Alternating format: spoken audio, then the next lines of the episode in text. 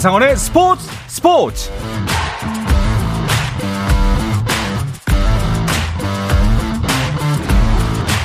스포츠가 있는 저녁 어떠신가요? 아나운서 한상원입니다. 오늘 하루 이슈들을 살펴보는 스포츠 타임라인으로 출발합니다.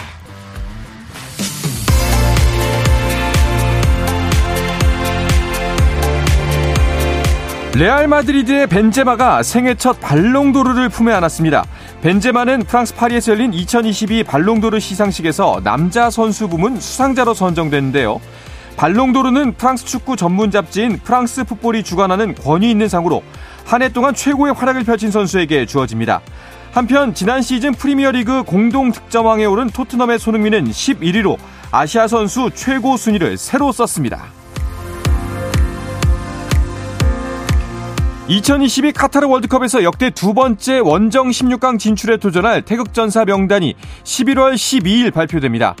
대한축구협회는 파울로 벤투 감독이 이끄는 축구대표팀의 카타르행 일정을 확정해 공지했는데요.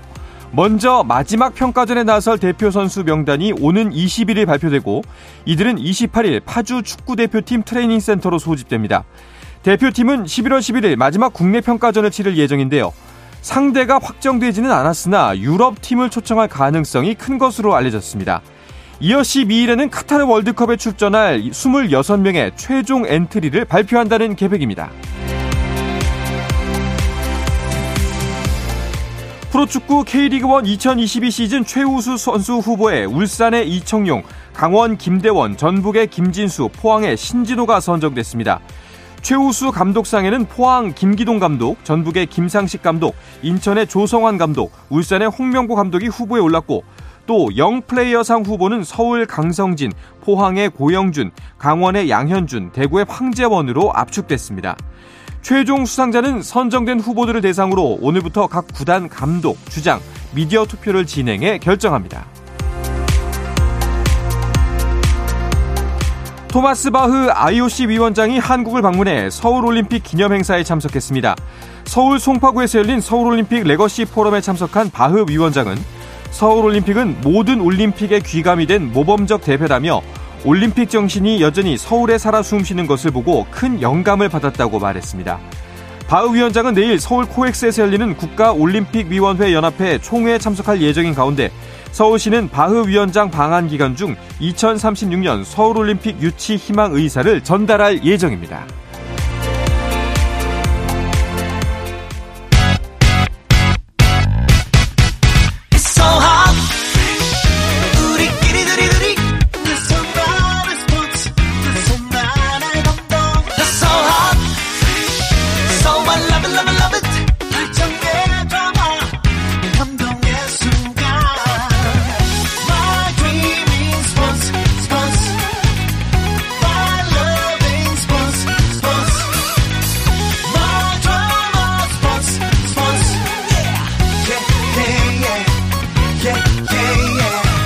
스포츠 스포츠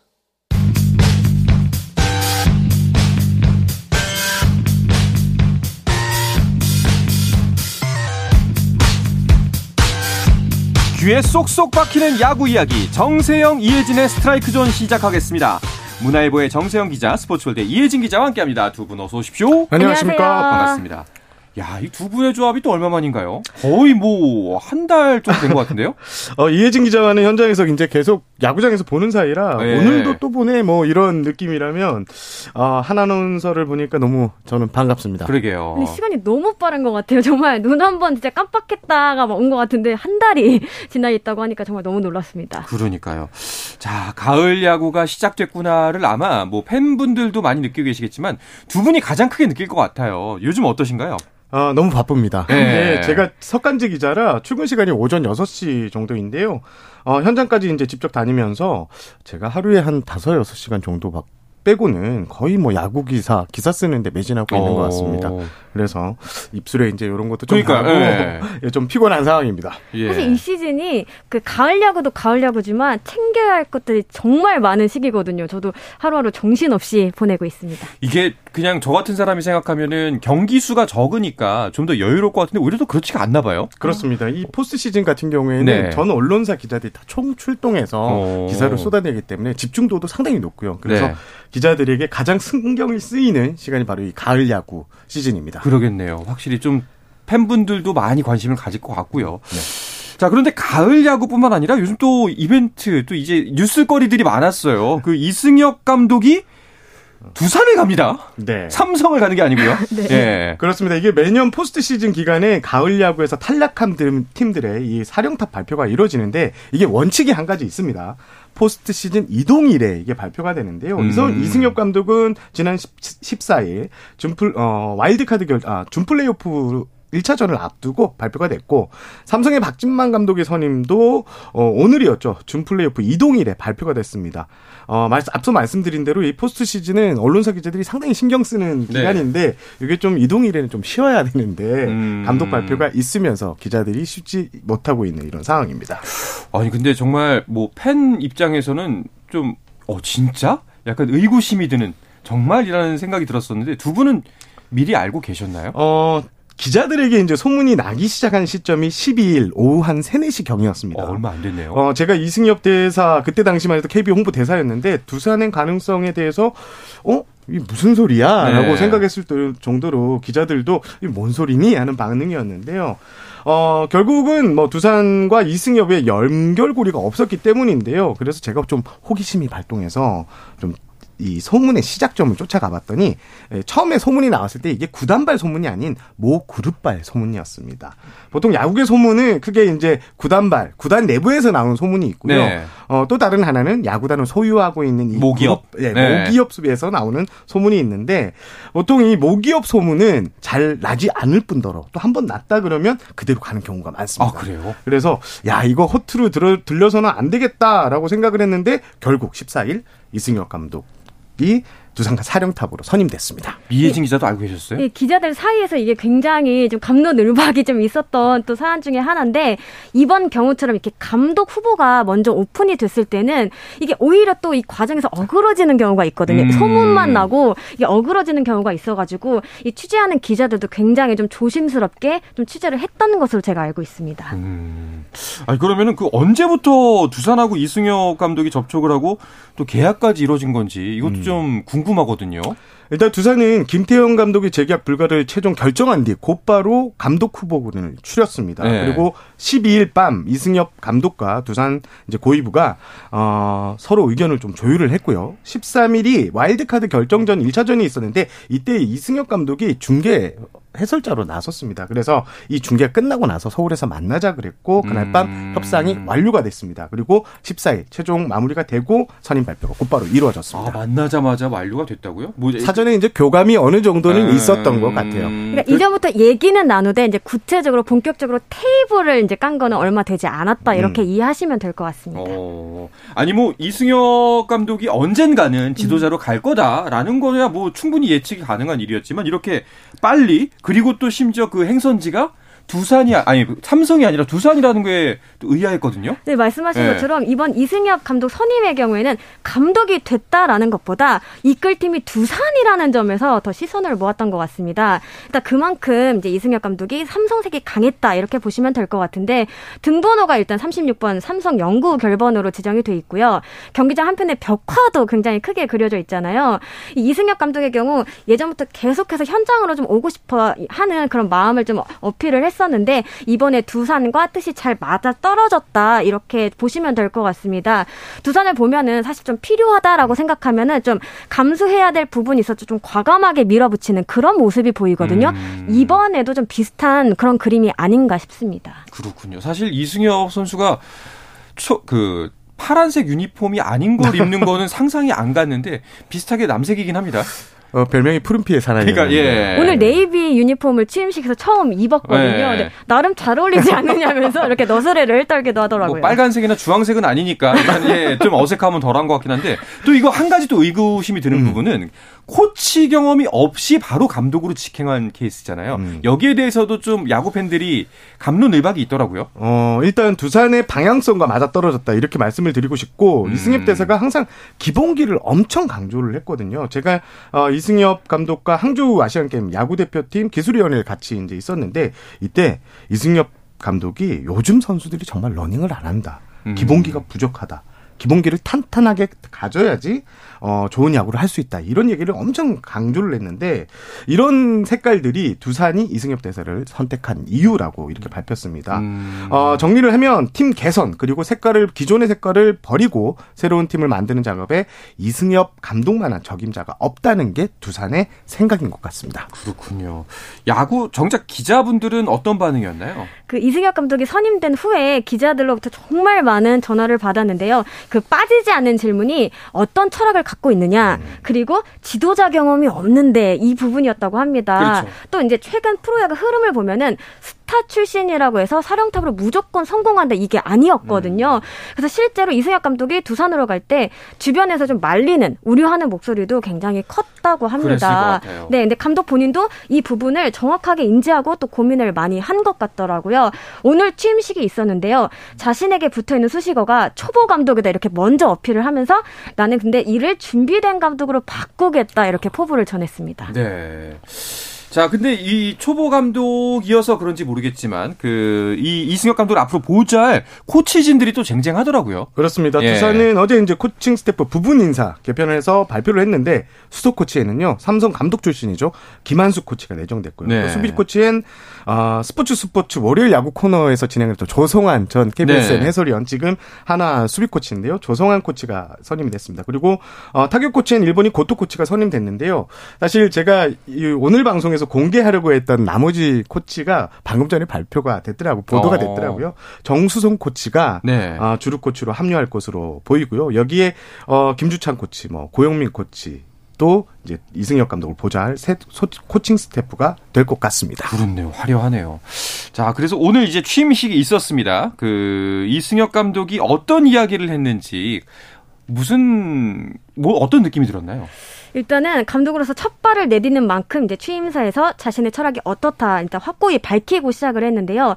기본기, 디테일 그리고 팬이었습니다. 음. 또 두산이 올해 9위로 약간은 좀 낯선 성적표를 받았잖아요. 이 부분을 좀 어떻게 채워갈지도 많은 분들이 궁금해하실 것 같은데 개인적으로 제가 흥미로웠던 부분은 이승엽 감독의 머릿속에 올해 좀 두산의 대략적인 지표들이 좀 들어있는 그런 느낌이었습니다. 뭐 네. 뭐 투타 성적은 물론이고 뭐 김재환 이런 등의 좀 질문을 받았을 때 이렇게 바로바로 수치들이 줄줄 나오더라고요. 어. 그래서 아마 뭐 직전까지 해설위원이었기 때문에 좀 숫자에 익숙한 것도 있겠지만 좀 맹렬히 공부를 하고 있구나. 저는 이런 느낌을 받았습니다. 오늘 취재진 정말 많았죠? 아, 그렇죠. 오랜만에 그냥 잠실구장이 북적거렸습니다. 네.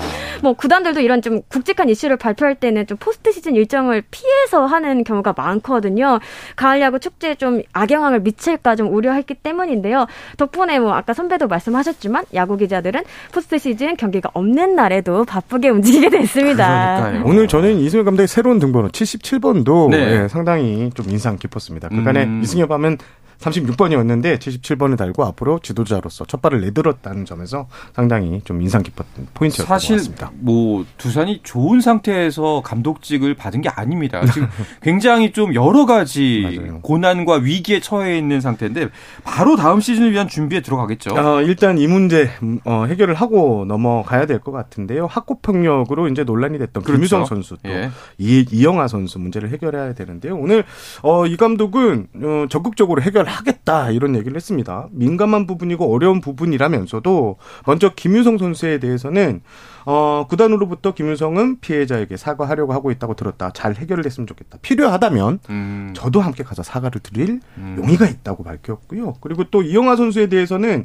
어, 구단으로부터 이영하는 시간이 필요하다고 들었다면서 감독 입장에서 좋은 선수를 빨리 합류해 경기에 좋은 모습을 보여주는 것이 좋다.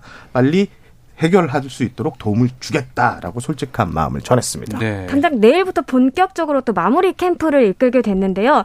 어, 개인적으로 좀 만만치 않은 여정이 되지 않을까 이렇게 싶은 게 이승엽 감독이 결과가 나오지 않은 것은 준비가 부족했기 때문이라고 생각한다면서 두산이 계속 한국 시리즈에 가면서 실패한 것을 채우고 좀 복습하는 훈련이 조금 미흡했던 것 같다. 음. 내년엔 달라진 두산을 보여주겠다 이렇게 좀 강하게 얘기를 했습니다. 굉장히 당연한 얘기를. 아, 그런데 사실은 정답입니다. 맞습니다. 예, 사실은 정답입니다. 맞습니다. 예, 당연한 얘기지만. 자, 이승엽 감독이 이제 삼성 쪽으로 가면서 그, 아니지, 삼성이 아니라 두산 쪽으로 가면서 자꾸 헷갈립니다. 자꾸 삼성에 갈 것 같아요, 이승엽 감독이. 근데 삼성 같은 경우에는 박진만 감독 대행 쪽으로 가는 게 아닐까 했는데 오늘 발표가 결국 났네요. 맞습니다. 네. 오늘 삼성은 오전 11시에 박진만 대행을 정식 감독으로 승격시킨다고 발표를 했고요. 계약 조건이 3년 최대 12억 원입니다. 어, 말씀드린 대로 이게 사실상 예상된 감독 선임인데요. 음. 어, 박대영은 지난 8월 지봉을 잡았고요. 그런데 9월 이후 성적만 한정하면 리그 전체 1위의 성적입니다. 맞아요. 예. 지도력을 인정받았고요. 제가 박대행이 감독이 될 것이라고 좀 예상했던 포인트는 오키나와 마무리 캠프를 가는데요. 여기에 박대행이 명단을 선수 명단을 구성하는데 상당한 영향력을 행사했다는 어. 이야기가 돌았습니다. 어, 사실 마무리 캠프는 어느 정도 가- 어, 사전 교감이 없었더라면 없다면 훈련 명단 을 짜는데 관여하기 힘든 구조인데 네. 박대행이 적극적으로 관여했다는 점에서 아 정식 감독으로 가겠다라는 예상을 해봤었습니다. 네, 좀 아쉬운 성적의 삼성이었는데 내년은 좀 기대해 볼 만하겠네요. 알겠습니다. 자, 그런데 두산이 김한수 전 삼성 감독을 수석 코치로 영입을 했잖아요. 그리고 네. 또 김기태 전 기아 감독도 KT의 2군 감독으로 돌아왔다고 하네요. 네, 1군 감독은 아니지만 뭐 이른바 호화 캐스팅 소식 계속 들려오고 있습니다. 김기태 전 기아 감독의 이름도 빼놓을 수 없는데요. 어, KT 2군 감독으로 선임이 됐습니다. 김기태 감독은 LG 기아 사령탑을 역임한 후에 2020년 12월부터 최근까지 일본 프로야구 요미우리 자이언츠에서 수석 코치 또 1군 타격 코치로 활동을 음. 했습니다. KT는 이 KBO 리그 10개 구단 가운데 가장 막내 팀이잖아요.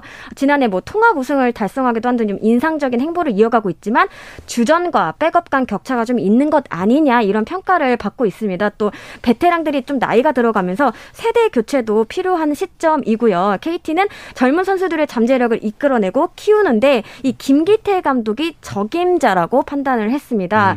또 지난해 신인 드래프트를 통해 KT에 있다는 아들 김건영과 한솥밥을 먹게 된 것도 좀 재밌는 포인트인데요. 현재는 군 복무 중이고요. 내년 3월에 제대합니다. 그렇군요. 그러고 보니까 우리나라 프로야구도 이제 전직 감독이나 수석 코치가 뭐 2군 감독으로 가고 또 다른 데 코치로 가고 이런 경우가 많아지는 것 같아요. 어, 그렇습니다. 뭐 SSG가 이게 좀 단골 손님인데요.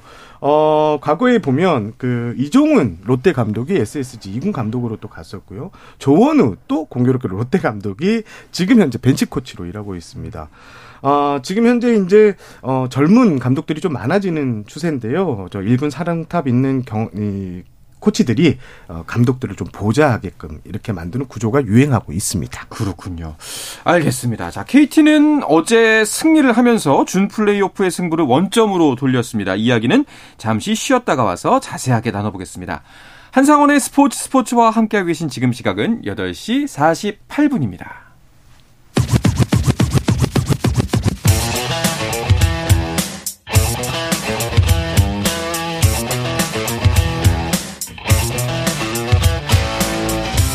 짜릿함이 살아있는 시간 한상원의 스포츠 스포츠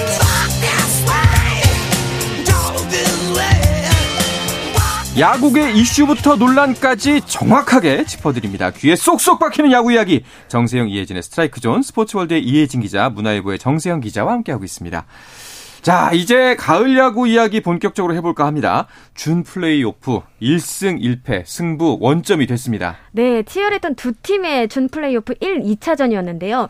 1차전은 다소 타격적 양상을 보였다면 2차전은 투수전이었습니다. 1차전 승리팀은 키움이었는데 선발 투수로 나선 안우진 선수의 역투와 또 장단 12개의 안타를 때려내린 타선이 큰 역할을 했습니다. 2차전에서 곧바로 KT가 서력에 성공을 했는데요. 선발 투수 벤자민 선수와 신예 박영현 선수가 9이닝 무실점을 합작했습니다. 네. 네. 아, 근데 정말 가을 야구는 다르구나. 그 시즌 경기와 가을 포스트 시즌 다르다라고 이제 기자분들이 늘 말씀해 주셨는데 진짜 다르구나를 이번에 여실히 느끼고 있습니다. 벤자민이 그렇게 잘하는 선수였어요. 네. 사실 벤자민 선수의 이 호투는 좀 예고가 됐던 게 정규리그에 좀 잘했습니다. 음. 키움전에서 4경기에서 평균 자책점이 0.78이었는데 그래서 어제 현장에서 키움의 이제 가장 큰 이슈가 벤자민 선수를 어떻게 공략하냐 이거였거든요. 어 그런데 어제도 벤자민 선수 7이닝 무실점. 그러니까요. 예, 탈삼진은 이제 9개나 곁들였습니다. 어, 경기 뒤 이제 벤자민 선수가 이제 히어로 인터뷰를 했는데요. 어, 첫 데뷔전 상대가 KT전이었는데 요때 잘 던졌고 그 음. 기세가 계속 잘 이어지더라. 그래서 키움 전에만 음. 서면 자신이 있다. 자신감이 생기기 때문에 언제든 잘 던질 수 있다. 이러면서 환한 미소를 지으면서 이렇게 치즈진에게 얘기를 했습니다. 네. 키움 입장에서는 이제 1회 초 2점 내준 점수를 경기 끝날 때까지 만회하지 못한 건데 사실은 득점 기회가 꽤 여러 번 있었거든요. 네, 맞습니다. 네. 말씀하신 것처럼 뭐 선발로 나서 요키시 선수도 1회를 제외하고는 나름 잘 버텼잖아요. 하지만 타선이 조금 아쉬웠는데요. 이날 다섯 개의 안타를 때려내는데 멀티 안타를 친 이정우 선수를 제외하고는 좀 산발적으로 나오다 보니까 좀 응집력이 떨어지는 그런 모습이었습니다. 7회에 좀 찬스도 있었거든요. 이지영 선수랑 대타 전병우 선수가 연속 안타를 치면서 득점권에 위치를 했는데요. 이때 또 벤자민 선수의 투구수가 좀 많아졌던 만큼 좀 KT도 좀 고민을 많이 했다고 합니다. 음. 하지만 좀 더 밀고 가는 쪽으로 택했고 결과적으로 송성문 선수를 잡아내면서 실점 없이 이닝을 마치고 들어갔습니다. 어제 두 분은 당연히 현장에 계셨겠죠. 네. 어제 뭐 전화 연결도 했었지만 네. 그 현장에서 봤을 때 벤자민 선수 이외에 또 다른 선수 눈길에 드는 사람이 있었나요? 어제 이 선수 이름 빼놓으면 안 될 것 같아요. 박영현 선수. 음. 어제 이닝 무실점으로 세이브를 따냈는데 이게 역대 포스트 시즌 최연소 오. 19세 6일로 신기록을 달성했습니다. 야, 19세 6일. 아, 이 기억을 잠깐 떠올려 보니까 선동열 감독이요. 시즌 전에 인스트럭터로 KT에 합류했을 때 이 박영현 선수 보고 제2의 오승환이라고 평가를 했었거든요. 어, 어제 오승환 만큼 잘 던졌는데요. 경기 뒤 박영현 선수도 우상인 오승환 선배가 내 경기를 보고 있을 것 같아. 더 잘 던지려고 네. 했다. 이런 소감을 전해서 취재진의 눈길을 끌었습니다. 신인다운 인터뷰네요. 자, 그리고 이번 경기 보면 역시 박병호다. 스타는 스타구나. 뭐 이런 이야기가 절로 나올 것 같은 경기였습니다. 어, 어제 방송 연결에도 말씀드렸는데 지금 박병호 선수 몸이 정상 상태가 네. 아닌데 지금 거듭 자신의 진가를 입증하고 있고요. 어제는 어, 선제 결승 적시타까지 때려내면서 박병호 선수 어, 왠지 키움전에서는 항상 잘 칠 것 같은 이런 느낌의 박병호 선수가 됐는데요. 앞으로 남은 시즌 어, 남은 시리즈 3, 4, 5차전에서도 박병호 선수의 활약이 계속 될 것 같고요. 지금 몸 상태는 거의 90%까지 올라왔다고 합니다. 오, 그렇군요.